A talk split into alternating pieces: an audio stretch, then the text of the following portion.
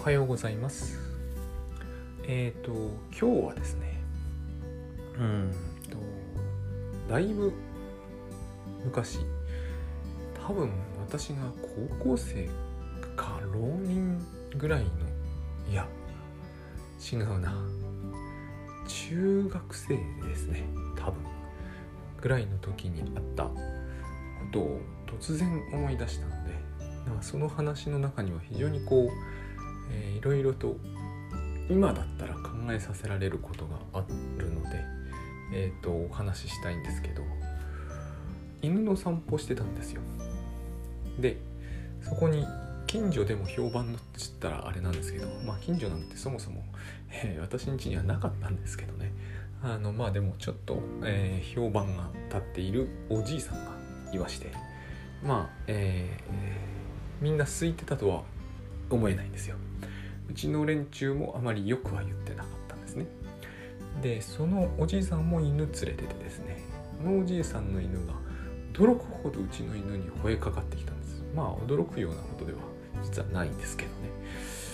でそしたらですねしばらく私も大概何とかするんですけれどもあまりにも猛烈だったんで私ちょっとこう固まっちゃってだから中学生中学1年ぐらいだったんだと思うんですよね。固まっちゃってね。えー、どうした？らいいんだろうって思ってたんだと思うんですね。多分。あの完全には思い出せないんですけどその時の心境まで。そしたらおじいさんが怒り出してですね。あの私の手を掴んで、えーと、お宅の犬がね臭いからうちの犬がこんなに吠えかかるんだよって言ってすごい怒って言ったんですね。で私はそれを聞いてえ？と思って、えー、思ったわけですこれだけの話なんですけれどもこれが非常にですね今思うとグッドバイブスではないけれどもグッドバイブスだなとで、えー、まあ時々思い出すぐらいのインパクトのある思い出なんですが、えー、大体の時はもう完璧に忘れているわけです。時々っていうのは心理学とか、まあ、特に臨床の世界で、えー、怒りというのはどんな時でも反応ではないんです。これはもう倉園慶三さんのグッドバイオスでもよくお話しされるんですが全て同じコンテクストを持ってるわけではないけれど全て同じようなことは言ってます。光というのは決して反応ではないんですと選択なんですどんな場合でもとねまああのそうは言ってもものすごく極限的な状況であれば戦争とかね。ちょっとたとえ選択だと言っても難しいなってシーンはなくはないと思いますがこのレベルであれば、えー、確かに怒りというのは選択なんですね。で自分はあこのクソじじいめって思ったけどあれは当然反応だと思っちゃうわけですよね。思ってました当時。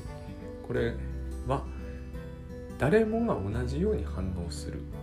こういうことがあればね。ところがそうではないんですね。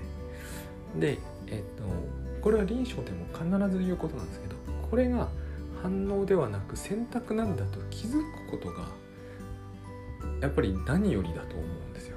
気づきさえすればいいとまでは言いませんが、えー、気づくことができればもうおおむねそれで OK なんじゃないかなと思うことが、えー、しばしばあります。つまり怒りとは反応なんだと思っているこの感覚感発想から抜け出すということが大事なんだと思うんです。でそうは言ってもこれは反応だろうって思っちゃうじゃないですか。でもですねこれを言ったのがえー、そうですね。そういうことはありませんが、えー、自分がすごい前から好きだった女の子が言ったんだったらどうだろうかなり変わると思うんですよね。ギュッとするとは思いますよ。この内容を。そういうこと子が言ったらむしろね。でも同じ反応にはならない。反応ってのは同じような反応になるはずなんですよ。客観的だって言ってるわけですからね。えー、活気の検査ってあるじゃないですか。あれがまさに反応でぴょこんと足上がりますよね。私がどう思っていようと上がりますよね。痛いとか思うと思うまいと上がりますよね。あれまさに純純然たる反応とみなされるんですけど。例えば私は静電気というものが苦手で最近これもグッドバイオスのおかげで、ね、だいぶ克服されつつあるんですけどまあ今でも夏に近いですからね。まだほぼ静電気ない時期に克服も何もありませんがあれ僕反応しちゃうんですよね。パッと手を引く。自分の心理状態の有無とは関わらず手をパッとこれねあのあれなんですよ。自分の僕自分の車は結構好きですけど自分の好きな車であってもパッと手を引くしもしこれがうちの娘と手をつなぐ時のパチってもパッと手を引くでしょ。ううちの娘とは手をつないでいたいから手を引かないというならば反応ではなく選択なんですが、えー、引いちゃうということはやっぱり反応なんですよね。でもこのさっきの、えー、おじいさんに怒られた件は怒った相手次第で私の怒りは大きく様変わりするんですよ。まあ、極端に言うとこれが5歳の女の子とかが「あなたの犬はくしゃいから」とかって言った場合多分僕は腹立たないんですよね。ぎょっとはしますよ。ちょっと変わった子だなとは思うと思いますが多分面白がる程度だと思うんです。すごく違うんですよ。すごく違うものは反応じゃないんですよ。やっぱり選択している。で選択しているか反応かというのの定義というよりはここで起きていることにはいくつか非常に興味深い部分がありまして、えー、まず最初から私はこのおじいさんに対して一定の先入観を持っていたということ、えー、近所でも評判が悪い。まあ近所いないんですけどね。で、えー、まあうちの連中もあんまりよく言ってない。こういう情報がすでに入ってるわけですよ。だから最初から警戒してるわけですね。色眼鏡で見てるんです。で当然こういうことがあればやっぱりあそこのおじいさんがさっていうかあのじじいさみたいな話を後で家でするわけですよ。これがまず一つですね。非常にグッドワイブスでよく聞く話だと思うんです。まああの、えー、それは初めて聞くぞっていう人はですねちょっとあの簡単にえー、そういうことってあるよなと思って言っていただければいいんですけどあの私はなぜこのじいさんに腹を立てたかと当時ね今だったら腹立たないんですよ。だからやっぱり反応じゃないんですよね。選択なんですよ。まあぎょっとはしますよきっと今でも。でまず当時私は、ね、年長の男が嫌いだった総じてね。えーとまあ、中学男子ってそういう人は少なからずいます。私は大体嫌な目に合わせる自分を嫌な目に合わせるのはねあの年配の男の人が多かったんですよ。だからそれはその、えー、犬の臭い言ってきたじいさんと何の関係もないじゃないですか。関係ないんだけれどもやっぱりこう過去のデータがですねそういう時重視されてしまうわけ。ですあやっぱりじじいというのはろくなやつがいないと思うわけですよね。だから選択しやすいということです。怒りの選択をとてもしやすい状態にすでにあると。でここで視点を切り替えていただきたいんですね、えー、私はさ今しがた、え怒りの選択をしやすい状態にあったと。で私なんかよりも世の中には、えー、世の中からいろいろと嫌な目に遭わされてきた経験が多々ある人がいる当然いるわけです私のこう反省など恵まれていた方なのであの私よりもはるかに、えー、怒りの選択を、えー、選びやすい人は当然いるわけです。でものすごく怒りの選択を選びやすい人っていうのを仮定してみてほしいんですね。え、どんなきっかけでもどんな人にでも怒りを覚える。で私はこうやっぱりじじってのはろくなやつがいないって思ってた。そうすると、じいさん相手にはいろんなことで怒りの選択を選びやすい。ところがですね世の中にはいやばあさんってのはろくなやつがいないって思ってる人もいるじゃないですかで他にガキなんてろくなやつがいないって思ってる人いるじゃないですかこういうのを全部に適用してみるっていうケースがありえなくはないというかありえますよねつまりこういうことですよね。人間ってのはろくなやつがいないと、まあ、ついでに犬ってろくなやつがねろくでもないのばっかりだって思ってる。まあそれで犬飼ってるって不思議なんですけどね。でそういう人がこのおじいさんだ仮にするとですね、えーと、何があってもその人は怒りの選択をすぐ取れると思うんですね。で本人は間違いなくこれを反応だと思っていると思いませんか？私はこのじいさんに言われてこのじいさんが何何をと思ったのはこれは反応だと思いました。当時。この話はですね、えー、どどっちが悪いかって話ではないです。一般的に言うとこのおじいさんの方が悪いですよ。中学生とこのおじいさんであれば。私は犬の散歩してただけですからね。でもこれはね、あの、善悪の話ではないんですよ。当時もそう感じたんです。善悪の話だとどうも割り切れる気がしない。でなんて私が受けたダメージだって大したことはないですからね。びっくりはすごくしましたけど大したことはないですよね。で次にえー、このこのおじいさんの観点に立つとなんですけれども、えー、私たちはですねこの問題をなぜか善悪の問題だと捉えた直後にモラルの問題だと考える癖があるんですね、えー、悪いじいさんもいると。でもっと人間は他人にこう親切にするとかですね、えー、そのおじいさんも嫌なことがあったのかもしれないと想像してあげるとかいう話をすると優しいねって話になっていくじゃないですか。ここでそういうあの思考にはまりたくないと思うんですよね。私がこのおじいさんに言い返さなかったのは固まったからだし今なったら言い返さないんですけどそれは優しくなったからではないんですよ。当時と私の優しさが違うとは僕は思わないんですよね。これはからくりがあるんですよ。そのからくりの方が大事だと思うんです私がこのおじいさんに反応したと思って怒りを選択した。この立場を入れ替えてこのおじいさんが、えーと、私に食ってかかったのは犬が臭いと言って食ってかかったのは反応だとあのおじいさん思ってるはずなん。俺はこの子供に言いがかりをつけてやるぞと決意してやったと思ってないんですよ。どういう反応なんだ？あどういう選択なんだろうと。なぜこのおじいさんは、えー、反応したのだろう？何に反応したんだろうと考えると1個しかないというか、えー、いっぱいあるんだけれどもやっぱり1個しかない、えー、その時の反応はですね子供が騒いだ時に子供に起こるあれなんですね、えー、大概の場合自分の子供が騒ぐと自分の子供に起こります、えーと、みんなの迷惑になるでしょうと。でもですねよーくその時の心理を考えてほしいんですよね。私そうだったんですけど自分の子供が騒いだから自分の子供を怒る。できればですねそれは避けたいと思ってる自分がいますね。え家でだったらこのぐらいの声を出して叫ぶんですよ。子供ですからね。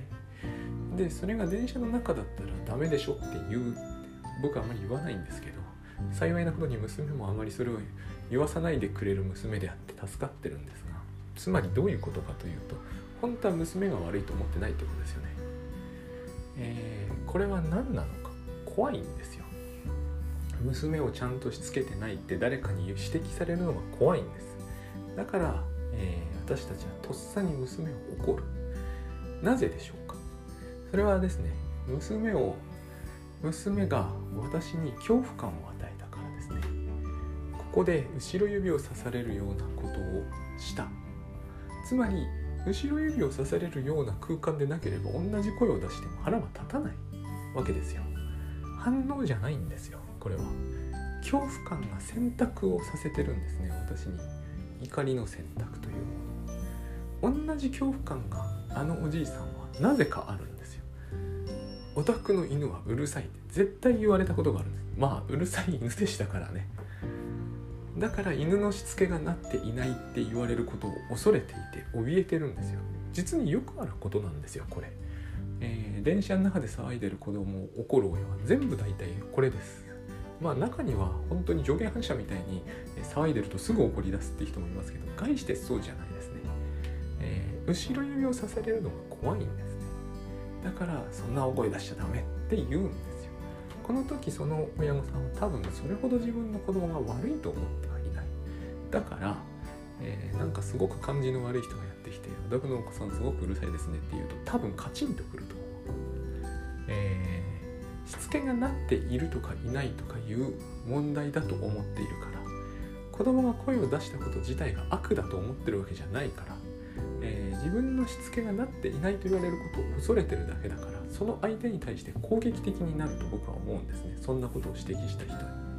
指摘される前なので、えー、その指摘に対する恐れがですね子供をもっと静かにさせておこうと。そうすることによって自分が安心したいんですよ。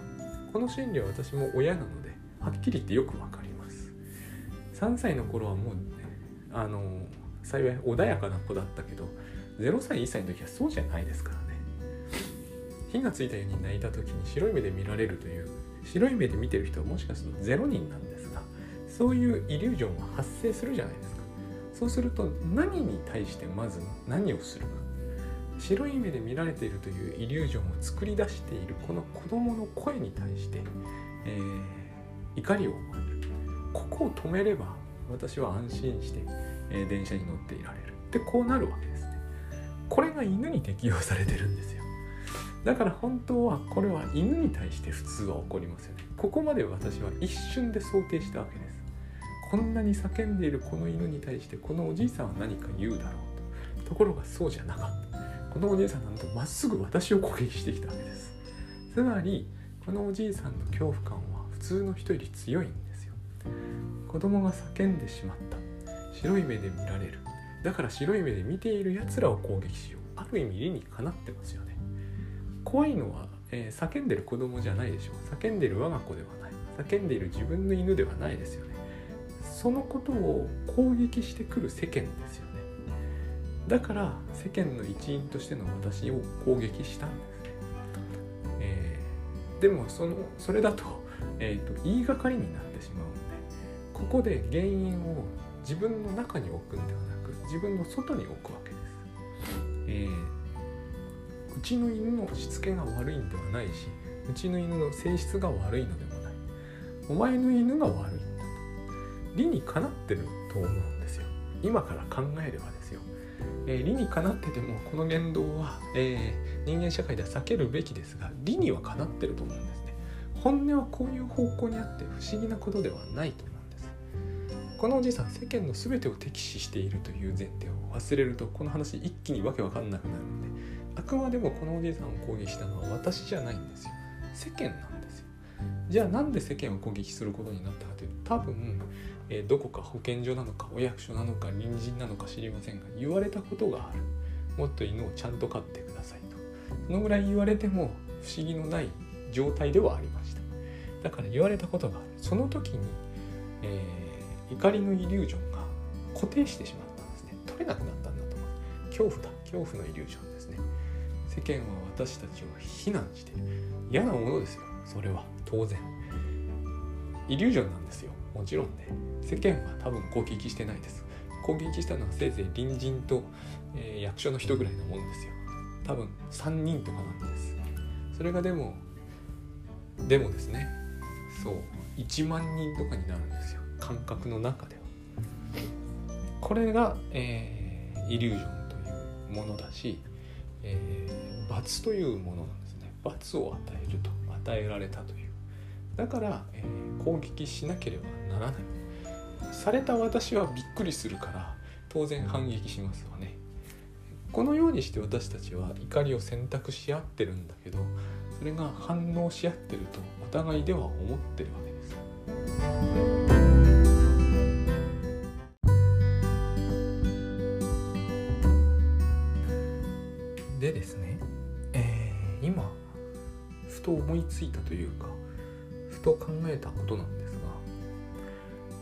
じいさんに自分は結局あの時、え固まっちゃってたわけなんですけど私はどうしたらよかったのかなと不意に思ったことがあったんですね。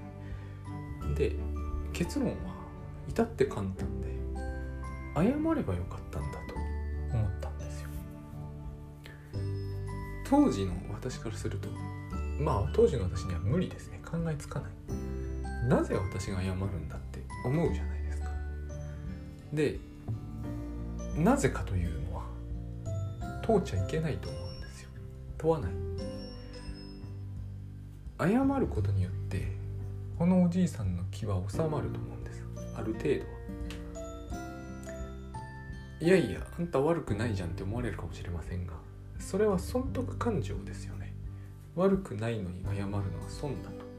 でも悪くないのに謝るのは損ではないですよね別に。何かを損するとは思えないん僕には。なぜここに損得感情が出てくるのかというとそれがつまり錯覚というものなんだと思うんです。イリュージョンというもの。幻想でもいいんですけど。この幻想に絡め取られてるんですよ私たちの日常生活は。このおじいさんがそうだと思うんです、えー、このおじいさんはじゃあどうしたらいいかというと簡単なんですよ。実際には簡単なんです。犬をしつければいいんですよ。軽くね。ごくごく軽く。多分それをするとこのおじいさんは負けた気がするんですよ。これこそ幻想というものですよね。誰に負けるんですかね。でも多分このおじいさんは他にもしつけているような暇は自分にはないんだって思ってるんですよ。でもこれもまた大きな錯覚であり誤解ですよね、えー、私のような中学生相手に当時のねいざこざを起こすほど暇を持て余しているのに犬をしつける時間もない。でもですねこれは大変面白いことなんですけど、えー、私タスクシュートという時間術をやって、まあ、時間術ですよね、まあ、非常に時間を節約できるように思われそうな術なわけですがこれをですね私知人の3人引きこもってる方に見せたこと3人とも目を輝かせてですね。一日中引きこもってるんですよ。ほとんど寝てるかゲームをしているかお酒を飲んでるかみたいな感じの生活の方ですよ。タスクシュート見てすごい。これなら時間をうまく使えるって言うんですよね。あのこれはすごいなと思ったことがあるんですよ。これこそがまさに壮大な幻想ですね。時間が足りないんですよ。一体何に時間を使ってれば足りないという発想になるのか。何の仕事の締め切りもなく約束もなく、えー、使える時間はある意味100%自分の自由な状態ですよ。まあそれが幸せだというわけではないです。本人がそう感じていないんだから幸せではないんですけどそういうことではなくなぜ時間が不足していると思っているのか、自分は暇じゃない。これはですねそう本当に信じているんですね。このおじいさんにしてから。私の父がそうなんですよねやっぱり。退職して24時間が自分の自由なのに暇がないんだよって言うんですよね。これは、えー、思い込みですよね。完全に。でやっぱり父もですねあの最近私が共著で出させていただいた倉園慶三さんとの共著の不安ゼロで生きる技術をあのよく言わないんですよ。一方で父はですね、えーと、私が技術評論者から出したタスクシュート時間術の方をすごくこう高く評価するんですよ。ツールを使って時間を節約したいと。ただ父はあいにく Excel とは何であるかを知らないしもちろん iPhone にアプリをインストールはできないのでまあタスクシュート時間術には向かないですよね。だからしょうがないんで。あのああいう本を見てこうなんかあちこちに線とか引っ張ってるんですけど時間がないというこの、えー、壮大な幻想もほとんど妄想と僕には思えるんだけど、えー、それにこう取り囲まれているんですね。意義あることをしてしなせずに死んではならない。それが何であるかというのはともかくまあ父の場合はまあそれなりにそれがはっきり分かってるから、まあ、だいぶいいと思うんですけどえーと、いろんな人がですねそれが意義があることとはそもそも何だろうという自問をしつつ意義があることをしなければいけないと焦りつつ、えー、時間が全く足りないといういつ死ぬかが決まってもいない上に自分の時間の100%なら足りないも何もないじゃないですか。でも足りないんですよね、えー、というまあ往年に近いものの中にいる。これが多くの場合間違った損得感情。つまり謝ったら負けであるみたいなね。あるいは犬のしつけをしている暇はないと。でも犬のことでいざこざを起こす暇はあるんですけどね。この、えー、怒りというものが反応だと思っている。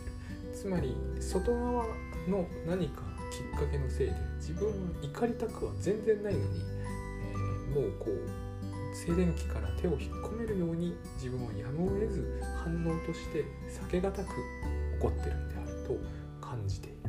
そしてこの怒りを収めるあらゆる手段は開かれていてとてもどれも簡単なの。私の当時の私で言えば謝れば済んだ。のにそれはできない。なぜなら損をするから。でこの2つの、えー、強烈な誤解。つまりその反応であるという誤解および、えー、損をするという誤解。これを解く気がないんですね。これを解く鍵は私はコミュニケーションにしかないと。まあコミュニケーションにしかないっていうのはかなり大きな意味で、えー、とりあえずは人とのコミュニケーションにあると思うんですよ。